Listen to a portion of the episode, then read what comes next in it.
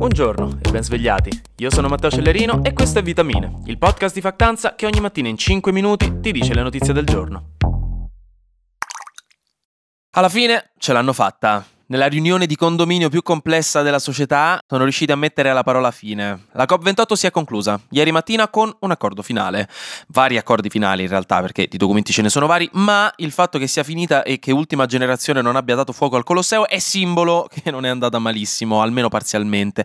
Dopo la bozza del testo di lunedì, che ha fatto arrabbiare un po' tutti, perché non conteneva nessun riferimento anche solo a diminuire un pochettino piccino picciò l'utilizzo dei combustibili fossili, il documento finale della COP28 chiamato chiamato Global Stockpile ha introdotto una dicitura molto importante da una parte, molto migliorabile dall'altra. La famosa parola del phase out, ovvero l'eliminazione graduale dei combustibili fossili dall'equazione, non c'è, ma è stata inserita la dicitura transitioning away, ovvero diminuire gradualmente, cioè transizionare in maniera organica da un'economia basata sui combustibili fossili a una non basata sui combustibili fossili per raggiungere le zero emissioni nette entro il 2050. Questo è a tutti gli effetti un passo storico, perché questa è la prima volta nella storia che a una COP si fa riferimento esplicito a tutti i combustibili fossili, non solo al carbone, per esempio. E il tutto è stato frutto di grosse diatribe e negoziazioni, in cui per esempio gli Emirati Arabi Uniti sono intervenuti per convincere l'Arabia Saudita, che si stava opponendo ferocemente proprio a questo e stava facendo stallare i negoziati gli avrà detto una roba tipo Fra, stai facendo un casino, ti stanno guardando tutti, lascia sta, lo so, sono tutti infami, poi ne parliamo, mo dammi corda. E qui niente, alla fine l'accordo è stato preso. È comunque un accordo bello diluito, perché si tratta di un appello, non di un accordo vincolante per i governi, include diciture vaghe, riferimenti al fatto che ogni Stato e nazione può adottare strade differenti e giuste per le loro economie, che sulla carta dici vabbè ci sta, nella pratica rappresenterà sicuramente un pretesto per continuare a fare un po' come gli pare.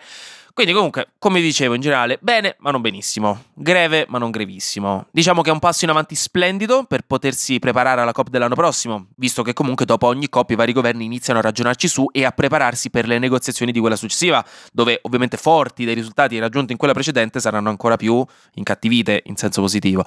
Tra l'altro COP29 che si terrà in Azerbaijan, questa notizia degli ultimi giorni, se volete già comprare i biglietti per Baku, la capitale. Negli Stati Uniti invece vogliono di nuovo mettere Joe Biden in una pesca. Questa è la notizia. In pratica, già mesi fa i repubblicani avevano annunciato l'inizio di nuove indagini contro Joe Biden, specialmente legate alle vicende del figlio di Joe Biden, cioè Hunter Biden, che di suo fa una vita decisamente più interessante della nostra, tra sex worker, droghe e armi. Hunter Biden in questo momento è sotto processo per alcune accuse legate al possesso di armi e di droga, ma i repubblicani stanno cercando da tempo di utilizzare altre vicende non chiarissime di Hunter Biden, su cui però per ora non ci sono grandi prove, per colpire politicamente proprio Joe Biden, il presidente. E infatti Infatti, le indagini partite a settembre in realtà non hanno portato letteralmente a nulla per ora. Non ci sono prove che Joe Biden se ne sia approfittato, no, abbia fatto cose strane. Quella che hanno fatto ieri alla Camera dei Deputati, dove i repubblicani hanno la maggioranza, è stato votare per approvare un'indagine formale nei confronti di Joe Biden, perché fino adesso l'indagine era informale. Questo appunto per verificare se il presidente abbia effettivamente commesso abusi di potere, abbia ricevuto somme di denaro in maniera illecita o fosse in qualche modo a conoscenza dei traffici di suo figlio, cosa che lui ha più volte negato. Queste accuse, se venissero confermate, nonostante adesso non ci siano prove, potrebbero portare a un impeachment vero e proprio, quindi a una destituzione di Joe Biden da presidente o almeno all'apertura del processo di impeachment. L'impeachment che di suo è una pratica molto divertente, quando succede stanno tutti molto attenti, a cui Donald Trump tra l'altro venne sottoposto per due volte in carriera, letteralmente raddoppiato raddoppiando da solo il numero di impeachment partiti per un presidente americano nella storia, che appunto finora sono stati quattro tutti senza però portare davvero all'impeachment, ma solo a dei processi poi falliti. Secondo gli analisti, questa è solo una mossa politica dei repubblicani più estremisti per creare drama sul nome di Biden, che potrebbe rappresentare tra l'altro una lama a doppio taglio nel caso in cui non venisse trovato nulla, perché dice ah, avete fatto tutto questo casino, non avete trovato nulla, uno perde di credibilità. In tutto questo, comunque Donald Trump, trampino trampuccio, si sta preparando alle prossime elezioni. Tra qualche mese entreremo nel vivo di tutto e vi giuro che non vedo l'ora. Sta anche continuando qualche processo qua e là, nulla di importante, però insomma tranquilli, Trump è sempre molto arzillo, semplicemente sta preparando il terreno. Aspetteremo con ansia. Flash News! Netflix per la prima volta nella storia ha pubblicato dei dati molto espliciti anche se non super specifici di quanto tempo i suoi contenuti sono stati guardati negli ultimi sei mesi. Di base questi erano dati che Netflix aveva sempre tenuto segreti, ma dopo lo sciopero degli attori di Hollywood negli accordi era stato inserito l'obbligo di condividere questi dati per permettere anche una retribuzione più onesta su chi lavora ai vari contenuti che compaiono sulla piattaforma. Se vi interessa vedere i dati, vi linko il documento in caption. In Albania hanno deciso di ritardare l'approvazione dell'accordo con l'Italia sui migranti, quello per costruire due centri migranti italiani ma sul suolo albanese, perché la Corte Costituzionale albanese ha deciso di ascoltare i ricorsi fatti dall'opposizione politica albanese e inizierà a farlo dal 18 gennaio, quindi slitta tutto all'anno prossimo, anche per noi ovviamente. Infine, oggi potrebbe diventare disponibile anche in Italia Threads, l'app di Meta che è la copia di Twitter e che non è che abbia fatto chissà quali numeroni in America. Non è 100% sicuro, però se vi interessa, oggi stay tuned.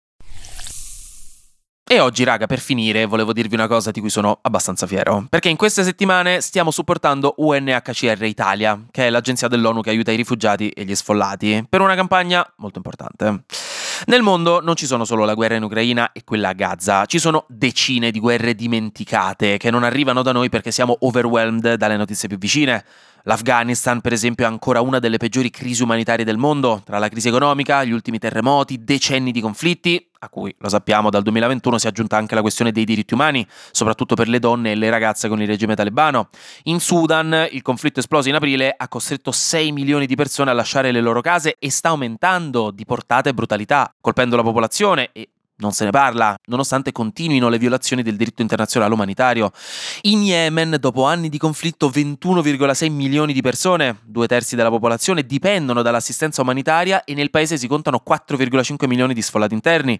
E infine in Siria, questo è il tredicesimo inverno consecutivo in cui milioni di sfollati soffrono le conseguenze di un conflitto devastante, senza contare il terremoto di quest'anno che ha distrutto i rifugi e le infrastrutture. Queste, come molte altre guerre dimenticate, fanno sempre delle vittime innocenti i civili che vengono sfollati, devono abbandonare le loro case con poco altro che vestiti che hanno addosso. Soprattutto con l'arrivo dell'inverno, uno dei nemici principali, per quanto banale, sarà proprio il freddo.